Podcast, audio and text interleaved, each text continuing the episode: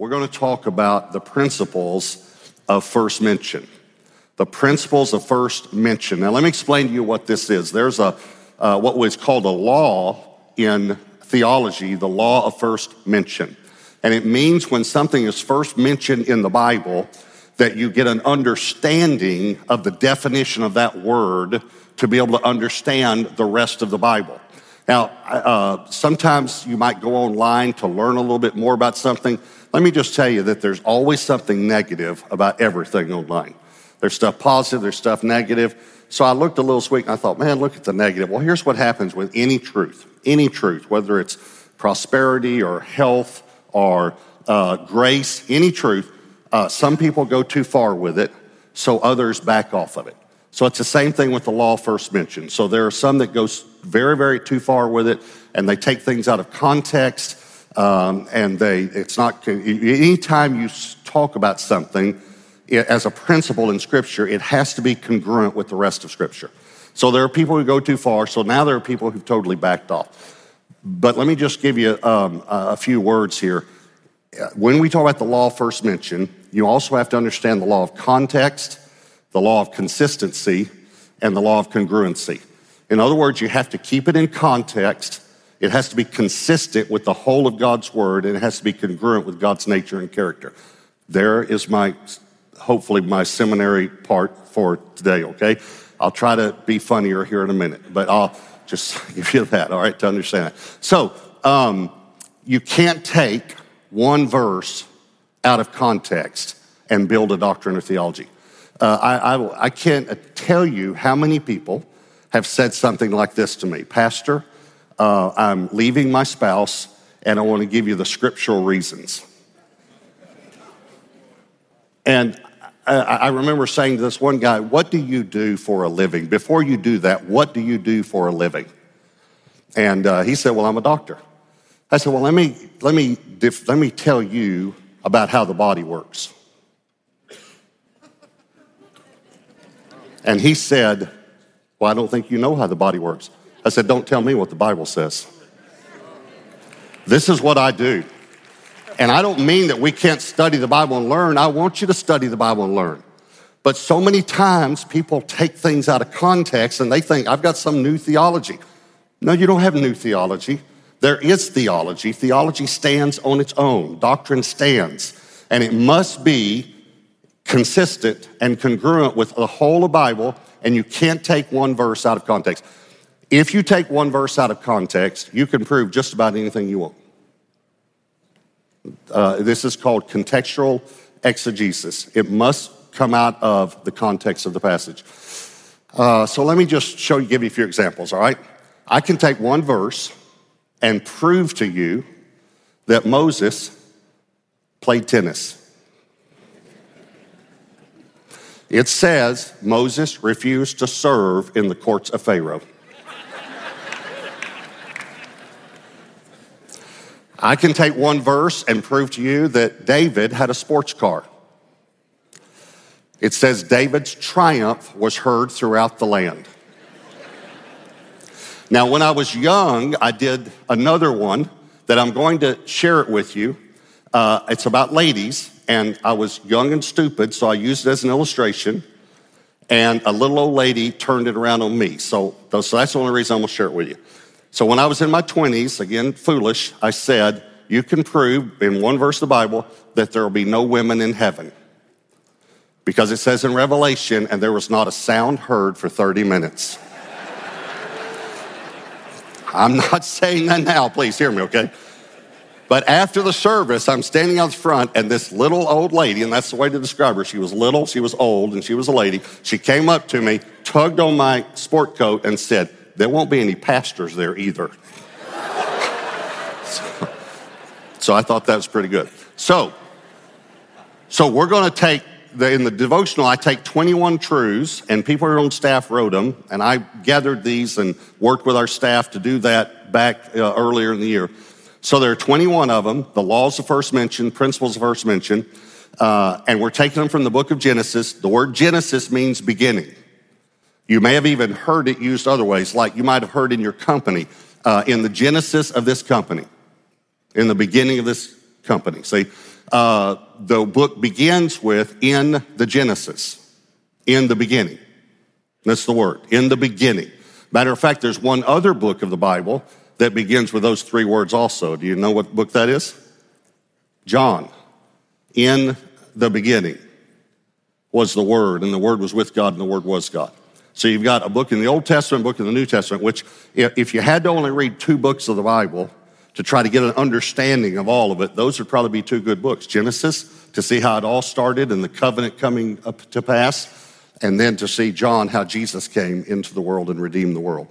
So in the beginning, so all of my messages are going to, to uh, start with the words, the beginning of. But this first principle of first mention is not in the twenty-one. The twenty-one is not an exhaustive list, okay? It's not an exhaustive list. But I decided, I felt like the Holy Spirit led me to do this one. So it, it sounds a little negative at first, but we'll turn it to be positive, all right? But here's the title of the message this week, The Beginning of Death. Because death began in Genesis with Adam and Eve when sin came into the world. So the beginning of death. So I have three questions for you, all right? Here's the first one. What is the cause of death? Now, before you answer, a couple guys already answered, uh, and they said sin, and that's true, that's true. The only problem is if you go down that road too much, then you try not to sin, try to work on sin, you focus on sin. Um, if and I'm not saying you do, whoever said the answer, I'm just saying people will. Uh, it's like when I used to, uh, you know, Mike Brisky Worshman used to be a, a, a professional golfer, and we got up on a hole where there was water all down the right side, and he said, "What's your swing thought on this hole?" I said, "Don't hit it in the water." He said, "You should never have a swing thought that begins with the word don't.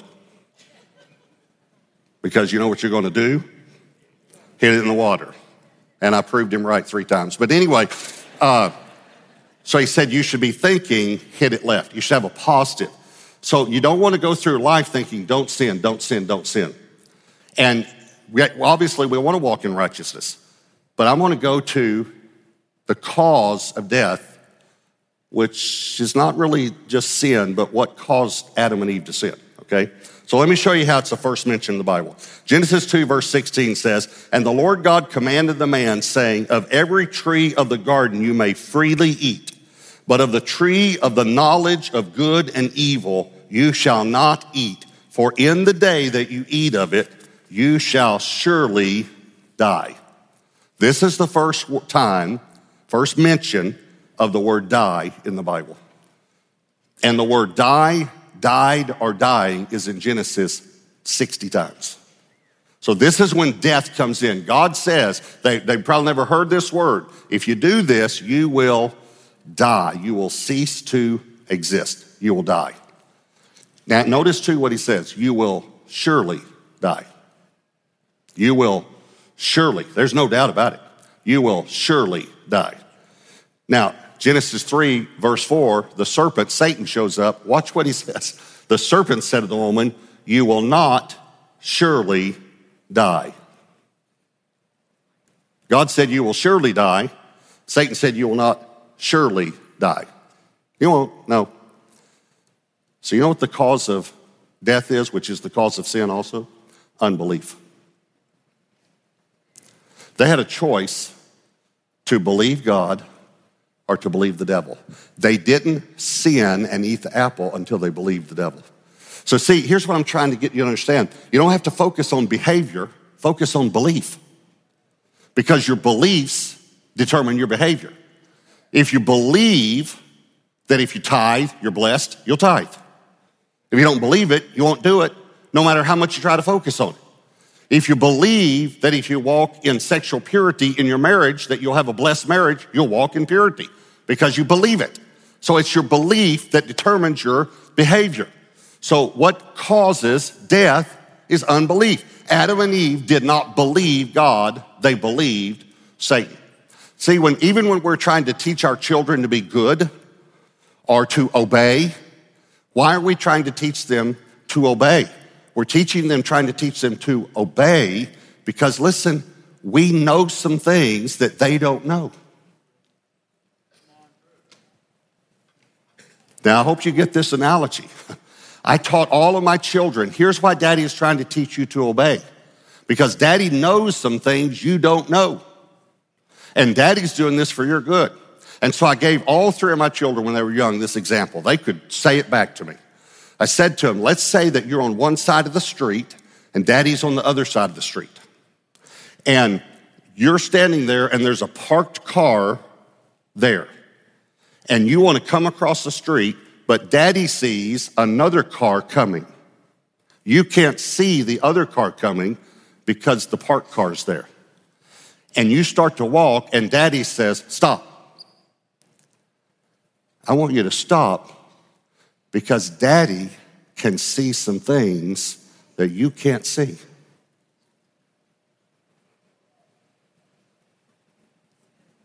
Are y'all listening?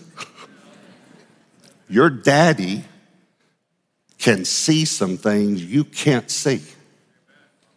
And he knows more than you know. That's why he's trying to get you to obey. That's why he was trying to get Adam and Eve to obey, not just to have obedient children, but because he could see what was down the road if they came out in the street for their good. Uh, my father is here, and I thought about that. We had a, on Teneryville Road, we had this fireplace, and we had a, some glass doors. I remember these glass doors, and I think you shut them, you know, to keep the air conditioning from going out and the heating and all. But when you have a fire, it was a wood burning. I don't even know if, we had, if they had gas logs back then, you know. So, but it was wood burning. So we'd open those those glass doors. We'd have this big roaring fire. Pretty soon, you, you couldn't hardly stay in the room. So we'd close the glass doors so we could still see the fire, but it wouldn't heat the room up as much. Everyone follow me what I'm talking about? I remember I was by the fireplace looking through the glass doors, and my dad said, don't touch that glass. It's hot. I remember thinking, doesn't look hot. Might not be hot. It was hot. But he didn't want me to learn by experience. He wanted me to learn by faith. Faith means believe. He wanted me to believe. Let me tell you what the root of death is, which is the root of sin. The cause of death and the root of sin is not believing your father. When your father says something and you don't believe it, you're going to sin.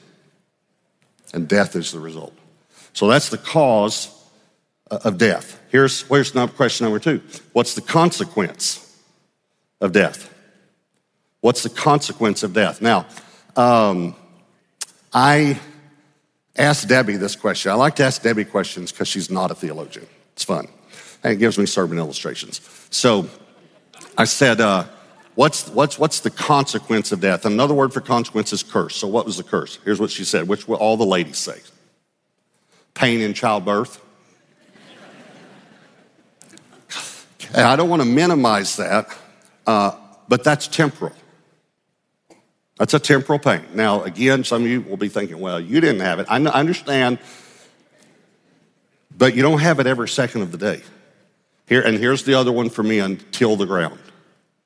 Okay, that's temporal. I, I don't know how much tilling you men did this last week.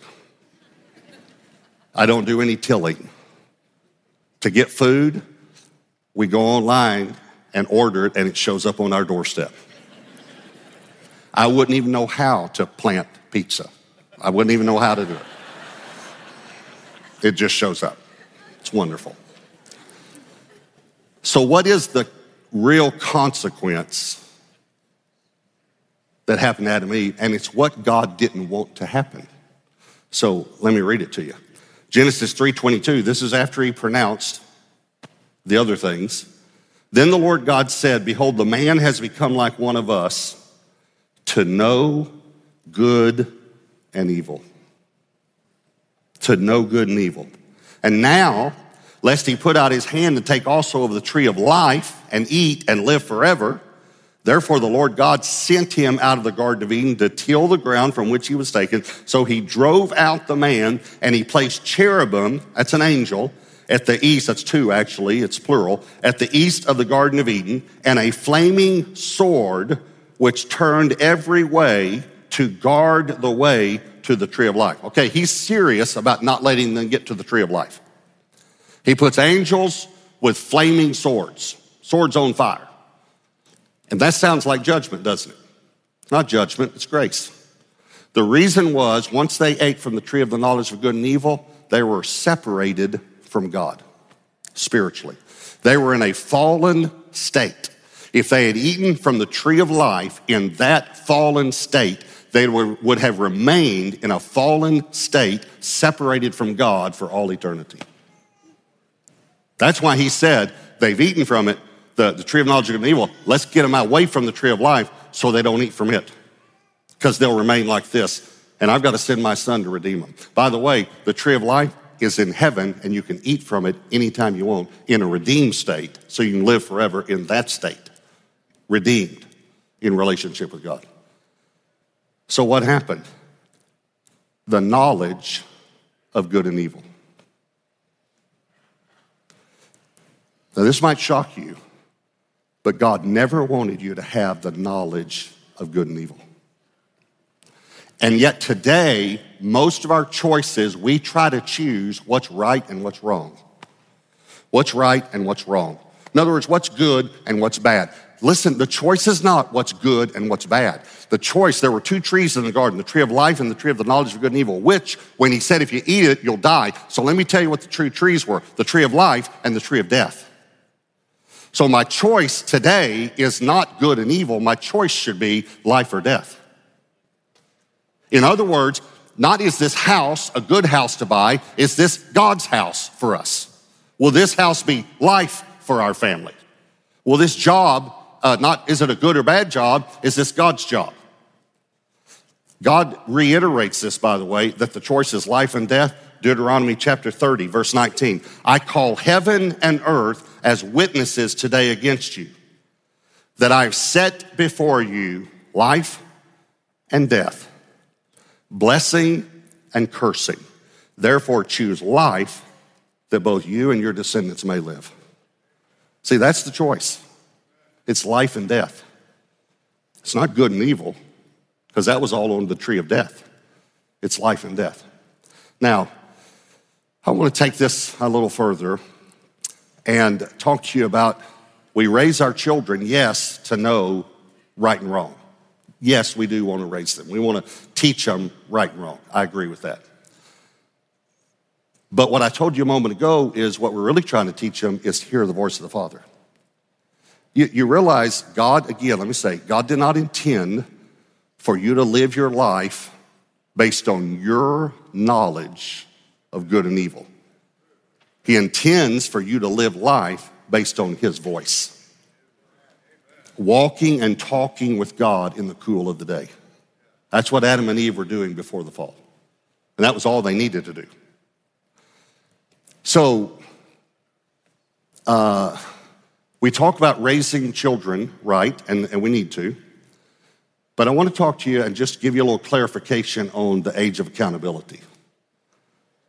The age of accountability is, we say, it's when children know right from wrong. Well, that's not true. um, because you could say, well, they know right from wrong when they're three, four, five years old. And if they die, they're not going to go to hell. So that's not what it is. I can remember saying to my son James, who has this real strong will, I said to him one time, don't touch that. And he went like this. He knew it was wrong. He's just about three years old. They wasn't going to go to hell. The age of accountability, let me tell you where it comes from in Scripture. I've heard people talk about it that don't know where it came from in Scripture. Let me tell you where it came from in Scripture. It comes from Deuteronomy one and Numbers fourteen. It's when God is talking about the children of Israel going into the promised land. And this is what he says. This is Deuteronomy one here, verse uh, thirty-nine. Moreover, your little ones, your little ones and your children, who you say will be victims, who today have no knowledge of good and evil. Now notice the wording, same as the tree, knowledge of good and evil. Not right and wrong, good and evil. They shall go in there, to them I will give it, and they shall possess it. And then in Numbers fourteen, verse thirty-one, but your little ones, whom you said would be victims, I will bring in, and they shall know the land which you despise. So your little ones, your children, who have no knowledge of good and evil, they're going to get to go in the promised land. But everyone else is going to die. So now I'm going to, yeah, there's another verse here that will show it to you, and it sets an age. Now let me clarify something. This is not the age of accountability. This is the age that God said these people can go into the promised land, and the people below this age who have no knowledge of good and evil, these people can go in the promised land, and the people who are above this age cannot, okay? So this isn't the age of accountability, but this is the scripture we base it on. This is the principle, and I'm going to clarify it. Everyone with me on this? Okay. So here's what he says in verse twenty-nine, Numbers fourteen. The carcasses of you who have complained against me shall fall in this wilderness, all of you who were numbered, according to your entire number, from twenty years old and above. Now, I'm not saying the age of accountability is twenty. But this is the scripture we base it on. Your children who have no knowledge of good and evil. And I do believe in an age of accountability. I believe God's a just God. What I'm saying is, though, that I've seen people around that age of twenty, fifteen to twenty-five, let's say, begin to make an adult decision as to whether they're going to follow God or not. They begin to make their own decision. Remember we talked about the three uh, phases of life, and that's children, three categories, children, adolescents, adults. If you want to um, uh, try to remember, it's real easy to remember the ages because adolescents are teens. So children are twelve and under. Adolescents, thirteen to nineteen, adults, twenty and over. All I'm saying is that they begin to make a decision. Again, I'm not saying it's a firm twenty is the age of accountability. I'm not saying that. Um, and here's another thing. You can't, I don't think you can really put a, a firm age because the maturation process is different for every person.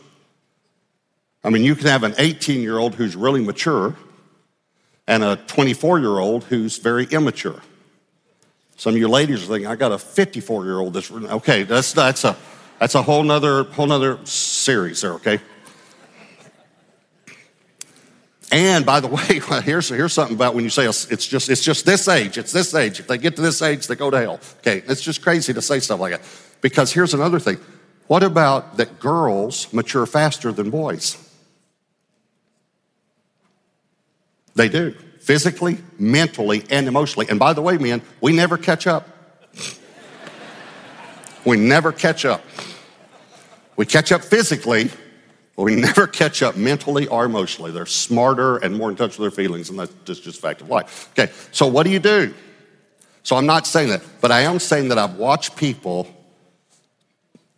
change around the age of twenty. I watched my three children. All of my children made childhood decisions for Christ, all of them. But Josh at twenty-two had an encounter with God. Elaine had an encounter with God when she was nineteen. James had an encounter with God when he was sixteen. They've never been the same. But they made childhood decisions. I'm not saying they weren't saved. I'm just saying when your children start transitioning to adulthood, they're going to make a decision. Are, are y'all following me? Have you seen this? They're going to decide whether they follow God or not. You did it. You started making your decisions.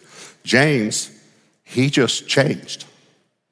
I mean, just all of a sudden, he just changed. Uh, he, he started being nice to Elaine. That's a miracle. That's a miracle, just like that. And then we'd go up to wake him up for school, and he'd have his Bible on his chest where he fell asleep reading his Bible. That's a miracle, sixteen years old. And about, after about three weeks, Debbie and I talked about it. We're sitting at the dinner table one night, and you got to know when James is eating, he's focused. And he's focused, so he's eating, you know.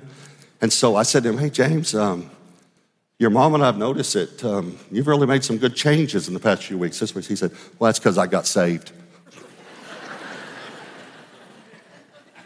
I said, were you uh, planning on telling us? Here's a little more of his personality. He said, I figured you'd notice. Well, we did. Here's what happens, though, when you begin to transition to adulthood. Listen to me. You get a knowledge that there's evil in the world. It's not when you're young and you learn right from wrong and you get spankings. It's when you learn there's evil and you either pursue evil or you pursue God. And you have a choice. Every one of you, you have a choice. It's a life and death choice. All right, so we got the cause and the consequence. Here's the last one, won't take long. What's the cure for death? Well, that's easy. Belief. Believe in Jesus. If the cause is unbelief, then the cure is belief, right? Um, now, you need to understand death came into the world by Adam, and then Jesus brought life into the world. But let me show you a, a, a scripture, and I'm going to jump ahead one scripture here, guys. It, Hebrews nine twenty-seven, because I want you to understand death is a part of life. Hebrews nine twenty-seven says, it is appointed for men to die once. Now, maybe you've never noticed this word once. It could have just said, it is appointed for mankind, that's what it's talking about, to die. Why did it say once? You ever seen that, that it's appointed to die once? Well, let me ask you this question. I asked Debbie this too, and she didn't know, and it was just fun. I said, do you know what the second death is? She said, I don't know what the second death is. Let me, let me show you what the second death is. Revelation twenty, verse fourteen. Then death and Hades were cast into the lake of fire. This is the second death, the lake of fire. You say, well, it says death and Hades. It didn't say anything about people. All right, let's read another verse. Revelation twenty-one, verse eight. But the cowardly, the unbelieving. What, what's the cause of death? Unbelief. The unbelieving, the abominable, murderers, sexually immoral, sorcerers, idolaters, and all liars shall have their part in the lake which burns with fire and brimstone, which is the second death. Now, here's what you might be thinking of. Well, I'm not in that list because I didn't murder anybody. Hold on. You ever been cowardly? You ever been unbelieving? Oh, I got a good one for you. You ever told a little lie? I can guarantee you, you married men have. I can tell you the question when you lied. Do these pants make me look fat? I know you lied because you're still here.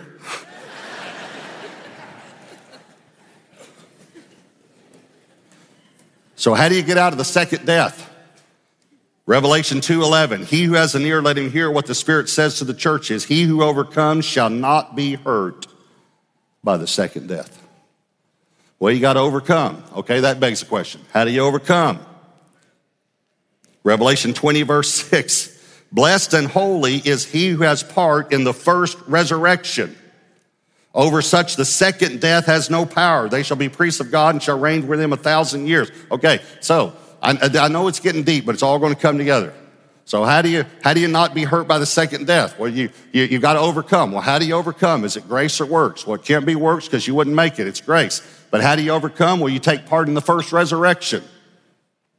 Well, what's the first resurrection, Pastor? Well, do you remember when Jesus was talking to Martha about Lazarus who had died? John eleven, twenty-four, Martha said to him, I know that he will rise again in the resurrection at the last day. Now, hang on just a second.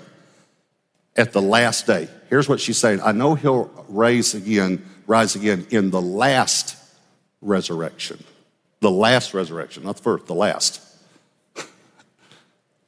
I love Jesus' answer. I hope this strikes you. Here's what Jesus said. Jesus said to her, I am the resurrection.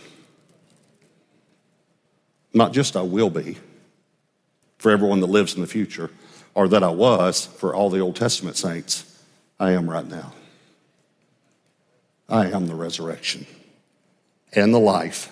He who believes in me, though he may die, he shall live. You know what the first resurrection is? It's when you die to self. It's when you take up your cross. And it's when you're crucified with Christ. And then you're raised to walk a new life in Christ Jesus. That's the first resurrection. It's when you believe in Jesus. Because the only way you're going to get saved is not to do good or bad. It's to believe your Father. And your Father sent his only Son to die for you. And if you believe, then you're raised to walk a new life. And when you get take part in the first resurrection, the second death has no power over you. Jesus, it says, the Bible says, destroyed death and the fear of death. I told you about in the helicopter, I, I didn't have any fear. This past year, uh, and my, as I said, my father's here, but we, I lost my mother. He lost his wife, sixty-five years. In the hospital, those last nineteen days, we still talk about it. She had no fear. She had joy. She laughed. She told us jokes.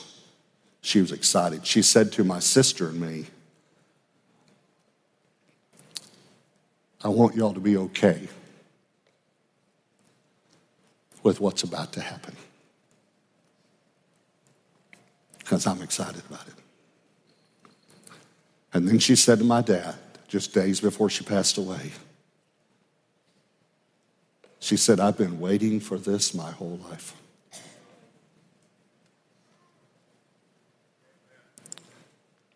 No fear of death, because Jesus is the resurrection and the life. He's the resurrection and the life. I want you to just bow your heads and close your eyes. And I want you to just take a moment, like we always do, every campus and online, and just say, Lord, what are you saying to me through this message? And there could be many, many people that you've tried to be good, and maybe it's clicked for the first time that it's not about being good. It's about believing in Jesus. And it probably has clicked with some of you that you might have made a childhood decision and you need to make an adult decision to follow God. I've heard that so many times from people that they believed as a child, and I'm not downgrading that at all. Now, that's wonderful. But I can't even tell you the number of times I've heard people say, but I had to make a decision when I became an adult that I was going to follow God all the way. I was going to follow Jesus. And that's when the change came in their lives. So I want to ask you, will you do that right now? Will you right now make a decision to follow Jesus? To believe in Jesus, trust Jesus, to follow Jesus. To quit running your life and let Jesus run your life. He can do a much better job than you can. So that's you. Just tell him. In your own words, right now, just tell him, Lord, I'm giving my life to you. Just give him your life. You say, well, Pastor, I will make sure I'm saying all the right words. You don't have to say all the right words. You just have to believe. Just believe in your heart that God raised Jesus from the dead and give your life to him. I want to pray for you. Lord, I pray for every person that's heard this message.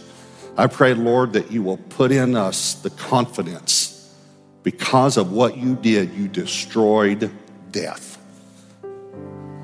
Death, where is your sting? Hades, where's your victory? Jesus took it away. And I thank you, Lord, for that. And I pray for every person that right now committed their lives to Jesus Christ. And I thank you for that. And I bless them in Jesus' name. Amen.